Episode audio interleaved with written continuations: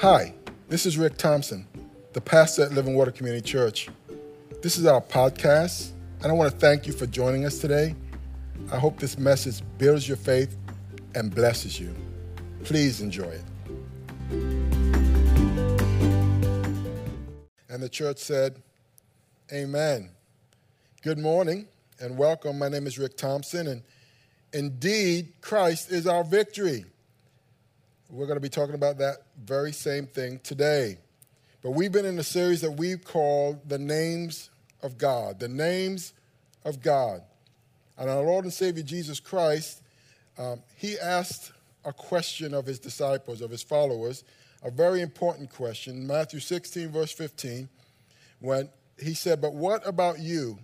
He asked, Who do you say that I am? And I said last week, that's the $64,000 question indeed. Why did he ask it? He asked it because it was important for them to know and understand who he was. You see, at the time, some of them thought that he might have been Jeremiah or Elijah or one of the prophets. Some thought that he might have been John the Baptist, who had recently been beheaded, come back to life.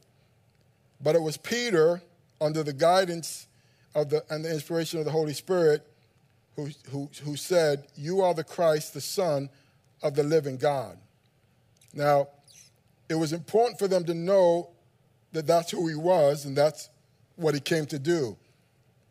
It wasn't just, he wasn't just another prophet or John the Baptist reincarnated. He was Christ, the Messiah.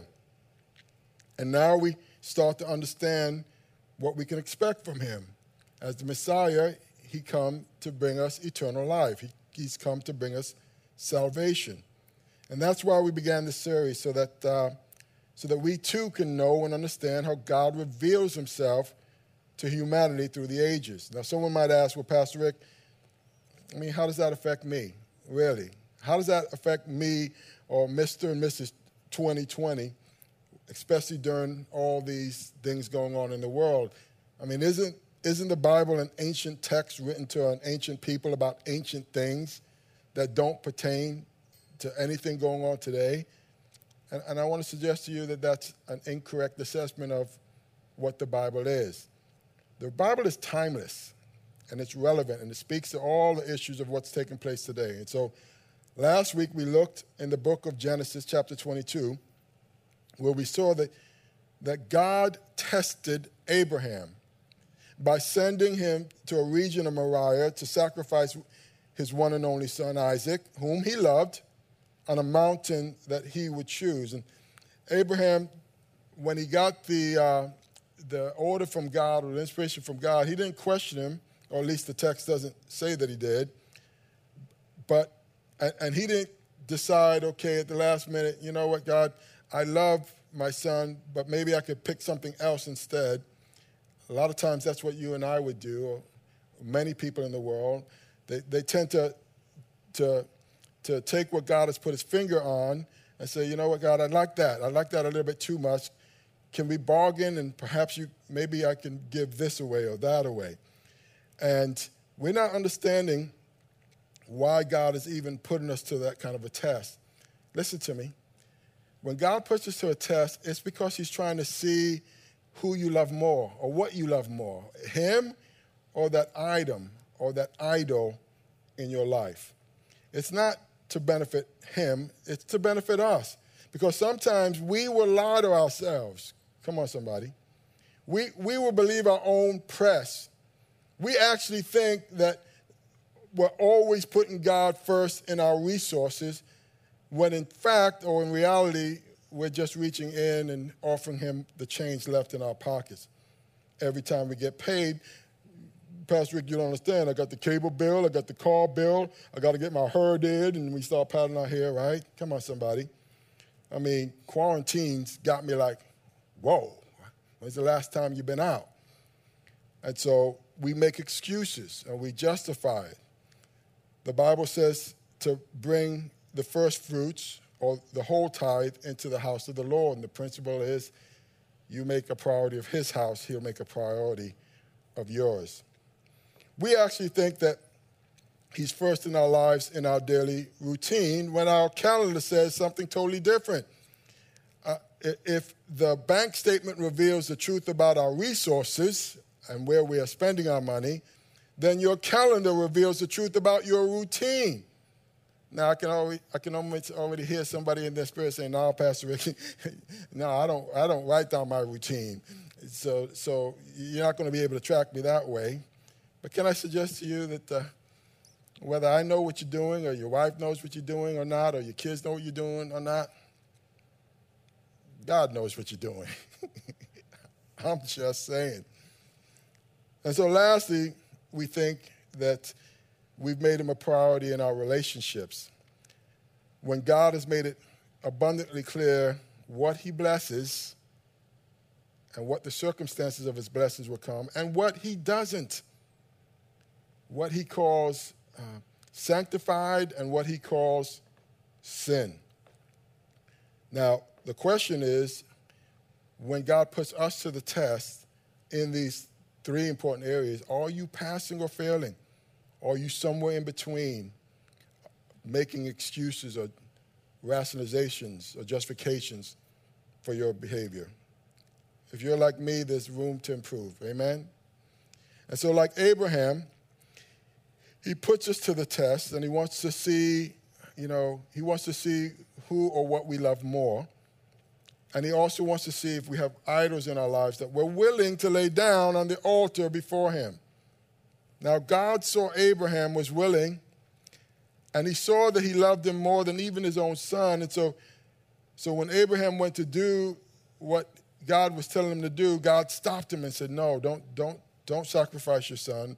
Instead, God provided a ram in the bush. A ram in the bush. Now, folks, I got some good news for you. God always has a ram in the bush. let me qualify that. He has a ram in the bush for those who are obedient to the things that he says. And it was there at that moment that Abraham had that revelation of who God was and who he is. It's there that Abraham first called God Jehovah Jireh, which means the Lord will provide. The Lord will provide. Now, again, I can hear someone say, Well, Pastor Rick, what does that have to do with me? And, and I'm so glad that you asked that. Because the word Jehovah that we said translates into the Lord, the literal Hebrew word for that is YHWH,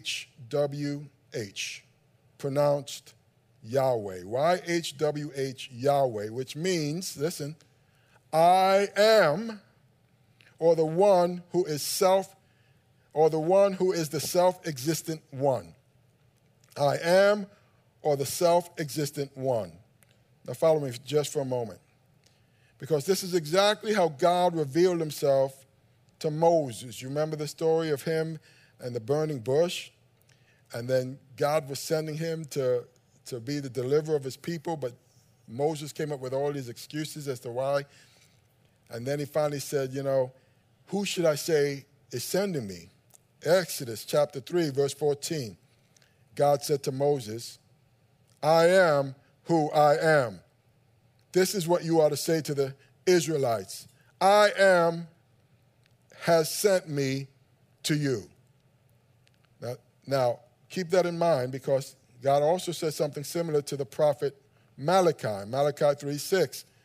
For I am the Lord, I do not change, therefore you are not consumed, O sons of Jacob. I am the Lord, and I do not change. Now listen close to how Jesus describes himself after he was accused of being demon possessed. John chapter 8, verse 49. He said, no, no, Jesus said, I have no demon in me, for I honor my Father, and you dishonor me. And though, and though I have no wish to glorify myself, God is going to glorify me. He is the true judge. I tell you the truth anyone who obeys my teachings will never die. And the people said, Now, now we know you are possessed by a demon. because even Abraham and the prophets died, but you say anyone who obeys my teachings will never die. Are you greater than our father Abraham? He died, and so did the prophets. Who do you think you are? Verse 54. Jesus answered, If I want to glorify myself, it doesn't count, but it is my Father who will glorify me. You say, He is our God. Listen, but you don't even know Him. You don't even know Him. I know Him. If I said otherwise, I would be a great liar. I would be as great a liar as you are. But I know Him and I, and I obey Him. Your father Abraham rejoiced as he looked forward to my coming. He saw it and was glad. The people said, You aren't even 50 years old. How can you say you've seen Abraham? Jesus answered, I tell you the truth. Listen, listen. Before Abraham was even born, what's the phrase he used? I am. I am. In the beginning was the Word, the Word was with God, and the Word was God, and the Word became flesh. Listen, verse 59. And at that point, they picked up stones to throw at him, but Jesus was hidden from them, and he left the temple. Now, my question to you this morning is why do you think they tried to stone him? What got them so upset that they said, you know what? That he has crossed the line. Well, because they understood what he was saying. I just read you the references. He, he was calling himself the Lord. He was referring to himself as the self existent one, the I am, the one who changes not. That's important to know and important to grasp. In fact, Hebrews 13:8 confirms this, and this is a good one to memorize. Matter of fact, say it out with me. Go. Jesus Christ is the same yesterday, today, and forever. Jesus Christ is the same yesterday, today, and forever. Listen to me this morning. The earth may change, and the people in it and the events surrounding things may change. The viruses and plagues may change. The politicians screwing up our country may change. Hallelujah. Thank you, Jesus. But let me tell you something that will never change God will never change. His Son will never change. His Holy Spirit will never change. In other words, He was here before it all began, and He's here today, and He'll be here long after everything is done. I am the God, I change not. Psalms 102, verse 24. So I said, Do not take me away, my God, in the midst of my days. Your years go on through all generations. And in the beginning, you laid the foundations of the earth, and the heavens are the work of your hands, and they will perish. But what does it say? But you remain. They will all wear out like a garment, like clothing. You will change them, but they will be discarded. But you remain the same. And your years and your years will never end. The children of your servants will live in your presence. Any children or servants of the Lord in the house today. Come on, here's a promise. Their descendants will be established before you. Selah. Amen. Friends, listen to me. I, I, I, don't care what the stock market is doing in, in this regard, whether or, or what's going on in the economy. I, I don't care. I'm glad, I'm grateful for the fact that they're opening things up. But whether they open things up or shut things down, listen to me. The promises of God are yes and amen. So, whatever's going on in the world around us, that promise that says, if I seek first the kingdom of God and his righteousness, he says, all these things will be added to me as well, regardless of what's happening in the world. I am the Lord thy God, I change not. And whatever he was doing yesterday, come on, somebody if he was providing for his sheep yesterday, he's still providing for his sheep today. He's still doing it today. And guess what?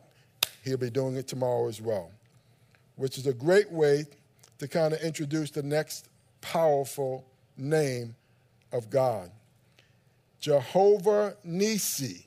Say that with me Jehovah Nisi, which means the Lord is my banner or the Lord is my victory. I love that. Now, a banner is a flag that represents a country or a people. It's usually carried by armies into a hard fought battle, and it's usually raised like that famous one that we all, that we all have seen uh, of the Battle of Iwo Jima when the victory had been won. Let's take a picture. Let's take a look at that. There it goes. Yeah. And so that's the memorial. And whoever's banner you see raised over an island or a country or a landmass, that indicates who invariably gained the victory. And so if you see a British flag flying over, or a Japanese flag, or an American flag, or an Indian flag, that's usually who gained that victory over that battle. So the question is, where do we first see the word or the name Jehovah Nisi used? The Lord our banner, the Lord our victory. Because, and that, my friends, will be found in the book of Exodus, in another crucial battle fought between the Israelites and the enemies of God, the Amalekites. Now, who were the Amalekites? They were the descendants of Amalek, watch this, and a grandson of Esau. Do you remember Esau, right? Esau was the twin to a fellow by the name of Jacob, and Jacob was the father of the 12 tribes of Israel, whom God renamed him. Okay, so Esau and Jacob were brothers, and for sure, they all shared the same DNA.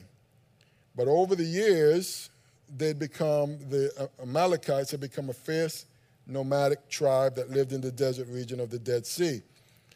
And the way they made a part of their living uh, was by conducting frequent raids on settlements, and then they would carry off all the booty, and you can use your imagination of what they would do. So they would target a group of people who were coming through, and they would attack.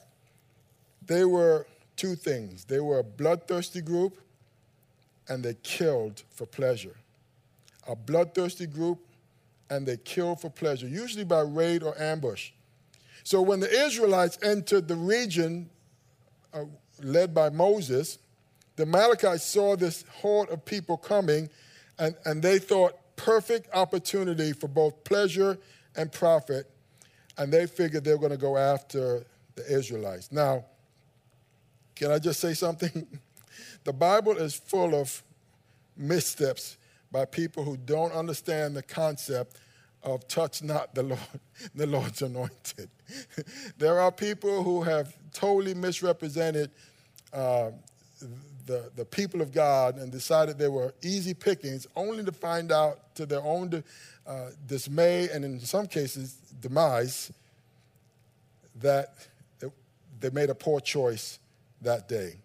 Because, and in this case, it's the same because this group of, of uh, uh, people going through the desert that day, they weren't just a pushover because not not because of their own strength or I mean they were slaves. Come on, I mean they weren't warriors. It wasn't anything to do with them in and of their own strength. It was it was because of who their God was. Amen. Come on, somebody. It was because their God was Jehovah Nisi, their banner, their victor, and they're going to find out in short order that this target was a mistake for them. And so for the Israelites, uh, a defeat over a warlike nation like this would have been proof, considering that they were slaves, would have been proof that God was with them. And when, and when the word got out, this was one of those battles that when the word got out, it, you know, it was something that God used to intimidate the enemies.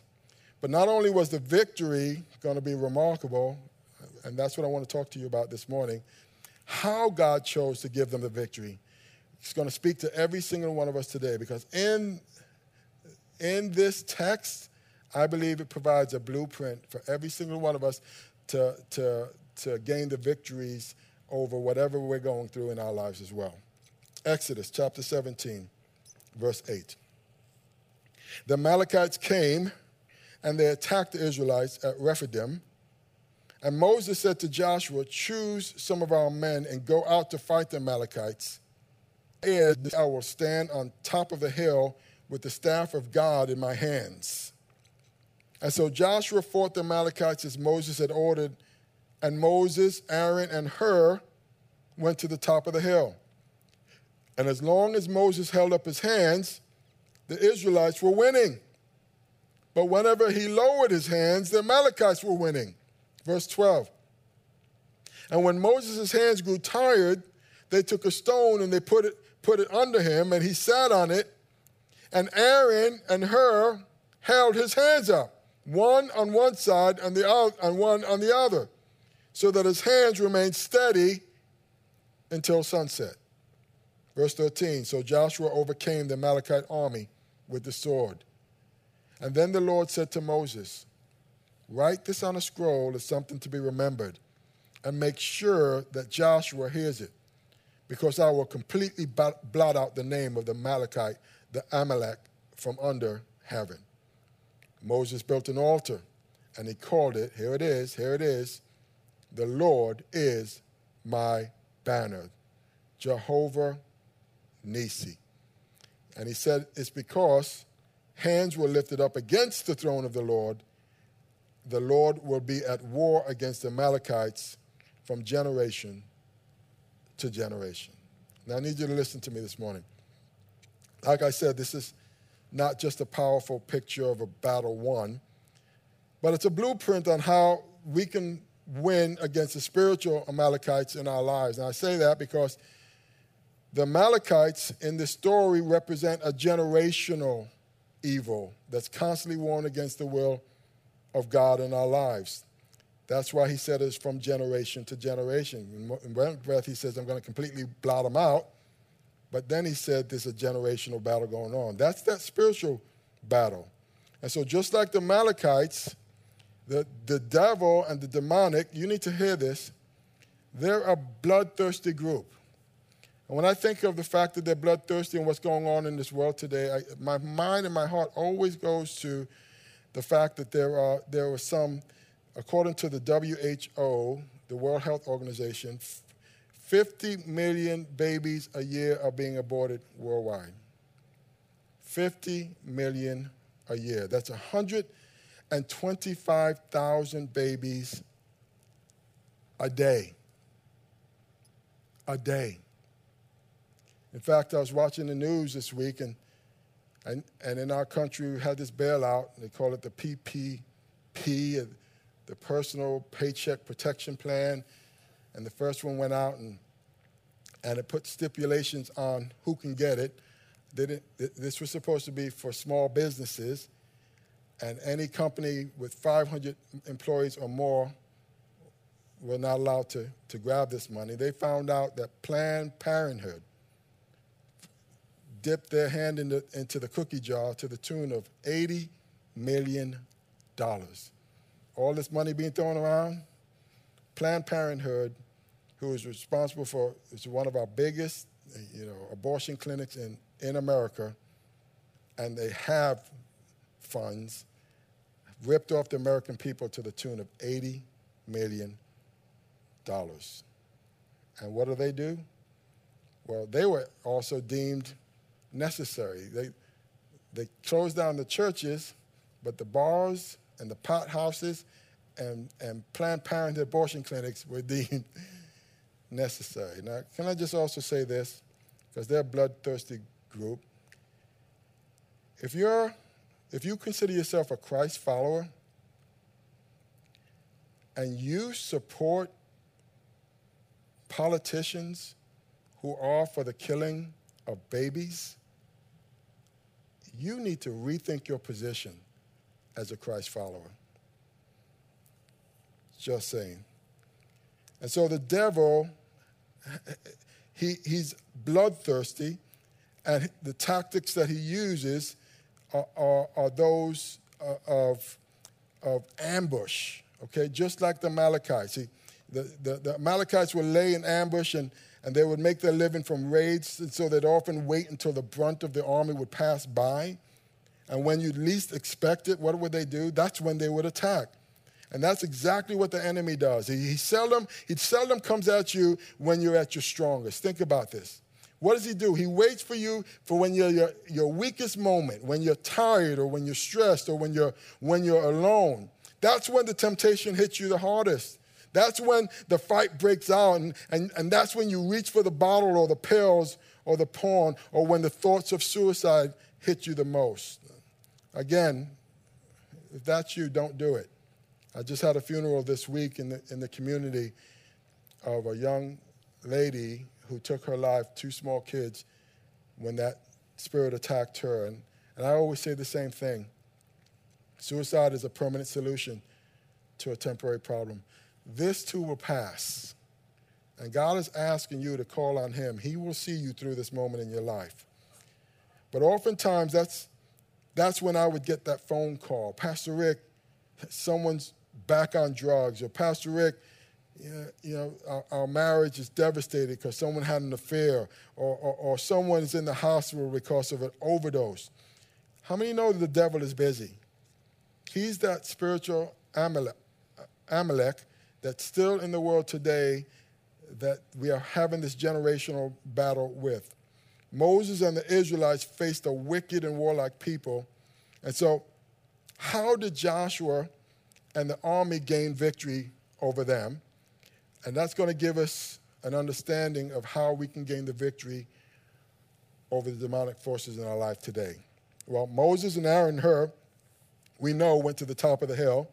And from that point, they could see the battle taking place all around us. And from this account, I've come up with three ways to gain victory in our lives. Number one, well, first of all, Proverbs 4:1 says this. It says, Listen, my sons, to a father's instructions and pay attention and gain understanding. And so God wants us to understand a few things. And the first thing He wants us to understand is we need to understand that there is a big picture. Understand the big picture. For too many people, too many folks, well, denial is a river that runs through Egypt. And unfortunately, it runs through people's hearts and minds as well. We lie to ourselves and we surround ourselves with people who, who just won't tell us the truth. Now, how many of you know that we need people in our lives that can see what's going on and have the freedom to tell us what they're seeing? Why? Why do we need people like that? So, so that we can gain understanding. Because we have, we will lie to ourselves. We have what I call spiritual blind spots. Those areas where for whatever reason, we're not seeing what's coming. And a lot of times, we'll have that hard time facing that truth. And so we need people. I mean, we have people, we have people, you know, I have people that they think their kids do no wrong. I, have, I promise you, your kids are not perfect There are blind spots concerning our relationships that, that we don't want to admit. There's blind spots, eh, eh, you know, in every almost every area where the enemy can can can ambush us. He's going to do it because that's the area he's going to hit you in. And sometimes we need help seeing that. Ephesians 4:15 gives us instructions. It says instead, instead it says we will speak the truth in love, growing in every way more and more like Christ, who is the head of his body, the church. Folks, that's how we gain victory and understanding in our lives. We gain victory and understanding by allowing the truth to be spoken to us. The Bible says you will know the truth, and the truth will set you free.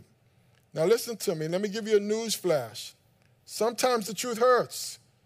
Yes, absolutely, it, it hurts. Nobody wants to hear, you know, a lot of times constructive criticism, but that's what we need to hear. And sometimes that truth is coming from the people who love you the most. It's coming from your wife. It's coming from your, your husband. It's coming from a, a friend. And, and, and it's wrong for you to just turn it off because God has put those people in your lives so that you can mature and grow into the, into the man or woman of God He's called you to be. Now, listen to me. If it hurts, Good. Good, because that's the pain that's going to lead to the purposes of God in your life. God's got a plan and a purpose, and if He has to take you through that pain, let Him. What else? What else? What else did they do when they got to the top of the mountain? Well, the Bible says Moses lifted up his hands took his staff, lifted up his hand, and worshiped toward heaven. Why?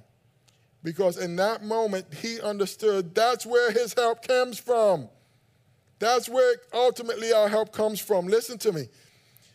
It may, God may use a, a friend or a family member or, or, or the government to write a PPP check to you or whatever it is. But at the end of the day, how many know it's God that's working it out for you? God is working it out in your life. And in Deuteronomy chapter 20, verse 3, he says, He will say to them, Listen to me, all, all you men of Israel, do not be afraid as you go out to fight your enemies today.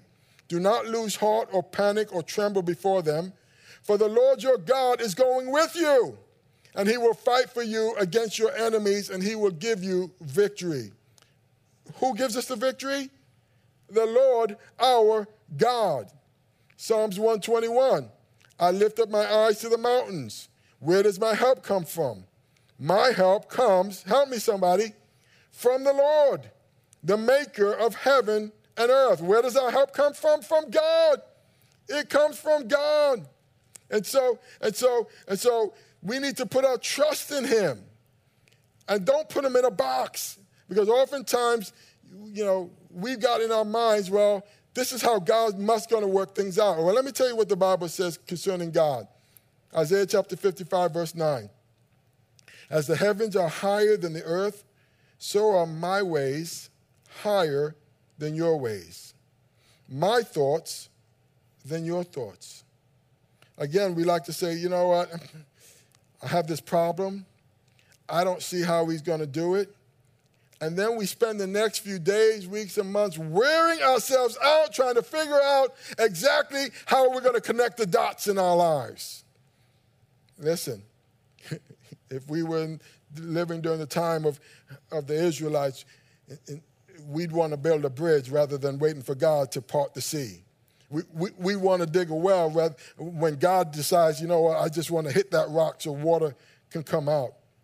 We, we, we'd, plan, we'd plan for a burial when God says, No, this is your day. I'm raising the dead. I am the resurrection and the life, right? Amen. He has the ability to breathe life into a situation, even an impossible situation, if you'll give him the space and the room to do it. Amen? Amen? Sometimes God isn't asking you to figure things out. Sometimes He's asking you to have faith and trust Him. That's it. And let Him do the figuring. And allow Him to connect the dots. And a lot of times those dots ain't going to look the way you expect it. But I promise you, He's an on time God. Moses, after a while, understood this because as he raised his hands to heaven, and he saw the battle was going the way. Look at that. He looked down at the hill, and, and Joshua was kicking butt over the, the Amalekites, and the men were, they were just, the victory was there. And so he thought to himself, ha ha, job well done. And as soon as he put his hands down, as soon as he put his hands down, the Amalekites started to dominate on the battlefield the children of Israel. And so he found himself in short order. He's found himself that, that, that uh, not, let me raise my hands back up. And when he raised his hands back up, oh, Joshua and the men started to dominate the Amalekites. But after a while, he got tired and his hands started going down and it started going the other way. And in short order, he realized that he was probably going to miss lunch. He, maybe dinner too, because he wasn't, this wasn't going to be a quick battle. This wasn't going to be a one and done and it's over and let's all pack our lunch and go home. No. This was going to take some time. And, and then you hear this because there are some battles that we're going to face that's going to take some time. It's going to take, take some effort. It's not going to be over quickly. And so when he realized that he couldn't keep his arms up by himself, he understood something. He understood that he needed help. And along comes Aaron and Hur. And they grab his arms. First, they give him something to sit on. And they both grabbed his arms and they stood at his side, holding his arms. For how long? Well, let me tell you something. It tells us until the sun went down. But I promise you, they would have held it there for as long as it took for Joshua and the Israelites to completely defeat the Amalekite army that day.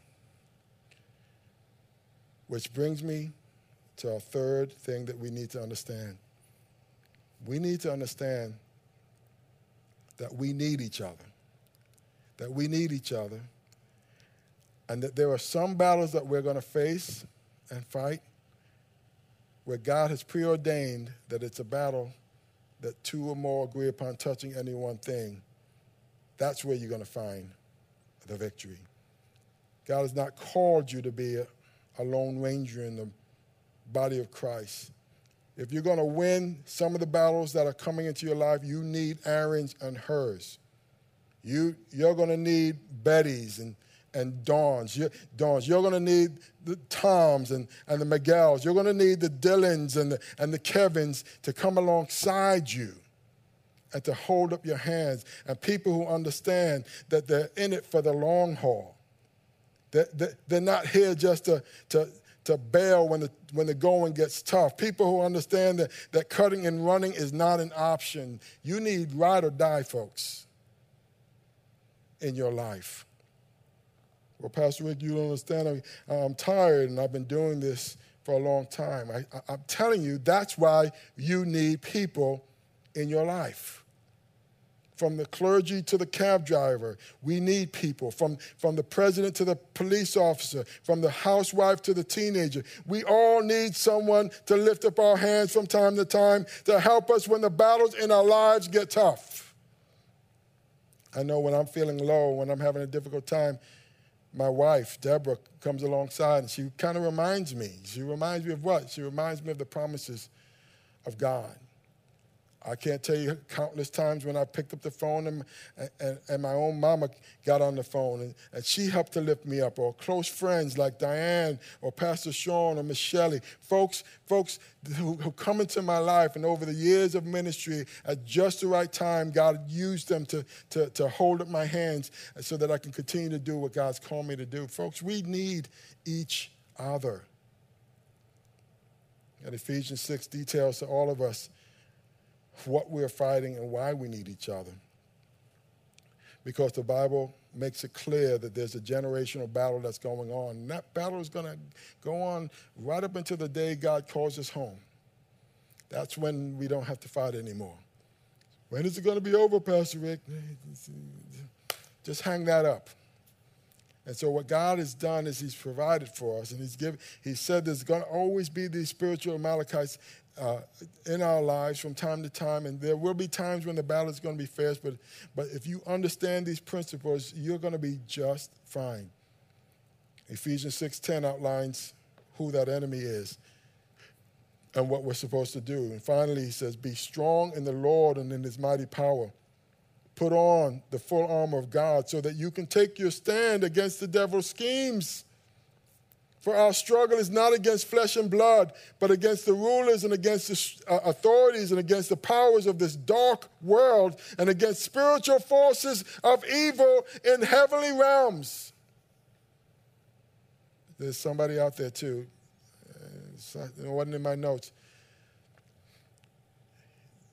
You're messing with witchcraft, palm reading, Ouija boards um, going to people who read uh, your fortune, that's all demonic. You're opening yourself up and possibly even your family to demonic influence in your, influences in your life. You need to stop it. Repent of it, ask God to forgive you, and ask to be filled with the Holy Spirit in that life. And God will give you wisdom concerning that. But he goes on to say, against spiritual forces of evil in heavenly realms. Therefore, verse 13, put on the full armor of God so that when the, when, when the day of evil comes, you may be able to stand your ground. And after you've done everything, what does it say? To stand. And of course, if you read in the text, it goes on to describe the text, to describe what that armor of God looks like. But the remarkable thing about that armor is it's based on the Roman uh, soldier's outfit. I mean, let's take a look at that. And so you have the shield, and the Bible says, take up the shield of faith, which is able to extinguish all the fiery darts. It has the helmet of, the, of salvation. Of course, we're supposed to put on that helmet. It has the, the uh, breastplate of righteousness and, and the, the belt of truth, your loins going with truth, and, the, and, the, and your feet shod with the gospel of the preparation of peace. And it had a sword, and the Bible said, take up the sword of the Spirit. Take up the sword of the Spirit against your enemy as well. But I want you to take note of, of the Roman um, armor because all of it basically protected the front of a man. That's basically what it protected. It, it protected the person who was advancing. Why? For two reasons. Retreat was not an option. Turn to somebody, whoever you're with, say, say, retreat is not an option. Say it to the heavens if you're by yourself. Retreat is not an option. That's the first thing. And the second thing is listen, listen. It says, I've got your back and you've got mine. I've got your back and you've got mine. In other words, we are not in this battle by ourselves. How did Moses come to discover God as Jehovah Nissi, the Lord our banner, the Lord our victory? First, first, he allowed him to, to, to, to, to go into a battle. God, God allowed Moses to go into a battle, a fierce battle with a bloodthirsty enemy, and he learned a few things. He learned that he had to understand the big picture, and he took that vantage point from the top of the hill, and that not all battles are the same, and this one was going to be unusual. And during that battle, he learned that the battle belongs to the Lord. And the third thing is that we need each other because he would not have won that, and God specifically told him, when you get back down there, you tell Joshua, you write it down, just so he doesn't think that this victory was his, but this was something supernatural that was going on that God did that day. Moses that day became a living banner for his people to get the victory. And in the same way, Isaiah prophesied that Jesus would stand as a victory banner for all of the peoples of the earth. Isaiah chapter 11, verse 10 In that day, the heir to David's throne will be a banner of salvation. Help me, help me, to all the world. That's talking about Jesus. That banner of salvation is Jesus. The victory is in Christ. And it says about him, the nations will rally to him, and the land where he lives will be a glorious place. 1 Corinthians 15, 57 says, But thanks be to God. He gives us the what? The victory through our Lord Jesus Christ. Folks, what are you facing today? What battles have come your way. Well, Jehovah Nissi is inviting you today to call on him. And just like all these names reflect uh, who God is, but I promise you, every single one of them point to Jesus. Jesus is our victory. That's where it starts. By submitting your life to Him and asking Him to be your Lord and your Savior. If you've not done that yet, it'll be my privilege and my honor to lead you in a prayer of submission to Jesus Christ. Let's bow our heads and close our eyes and say something like this Heavenly Father, I come before you today. I thank you that in you and in your Son is the manifest Jehovah Nissi, the Lord our banner. That in Christ, you have declared that you are the same yesterday, today, and forever. That you will change not, and that your love for us is eternal, and that in Jesus you have given us the promise of eternal life. I humble my head, I mean, I, hum, I humble, I bow my head and I humble my heart to you right now, and I ask you to forgive me of my sins. Say, say it from your heart. Lord, forgive me. Come into my life. Come into my heart. From this day forward, I surrender all to you.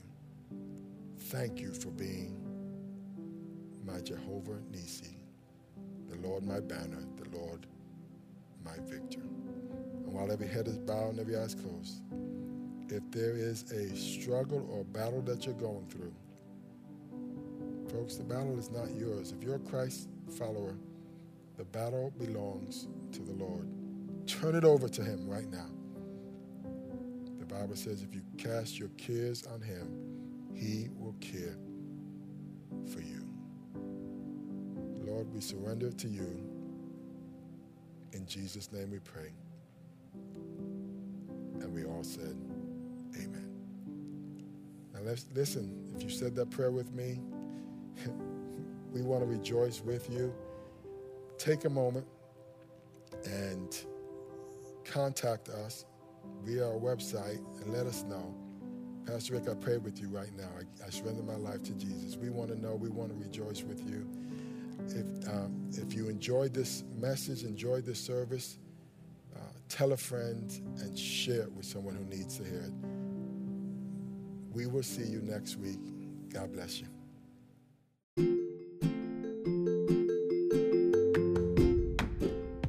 Thank you so very much for listening to this message.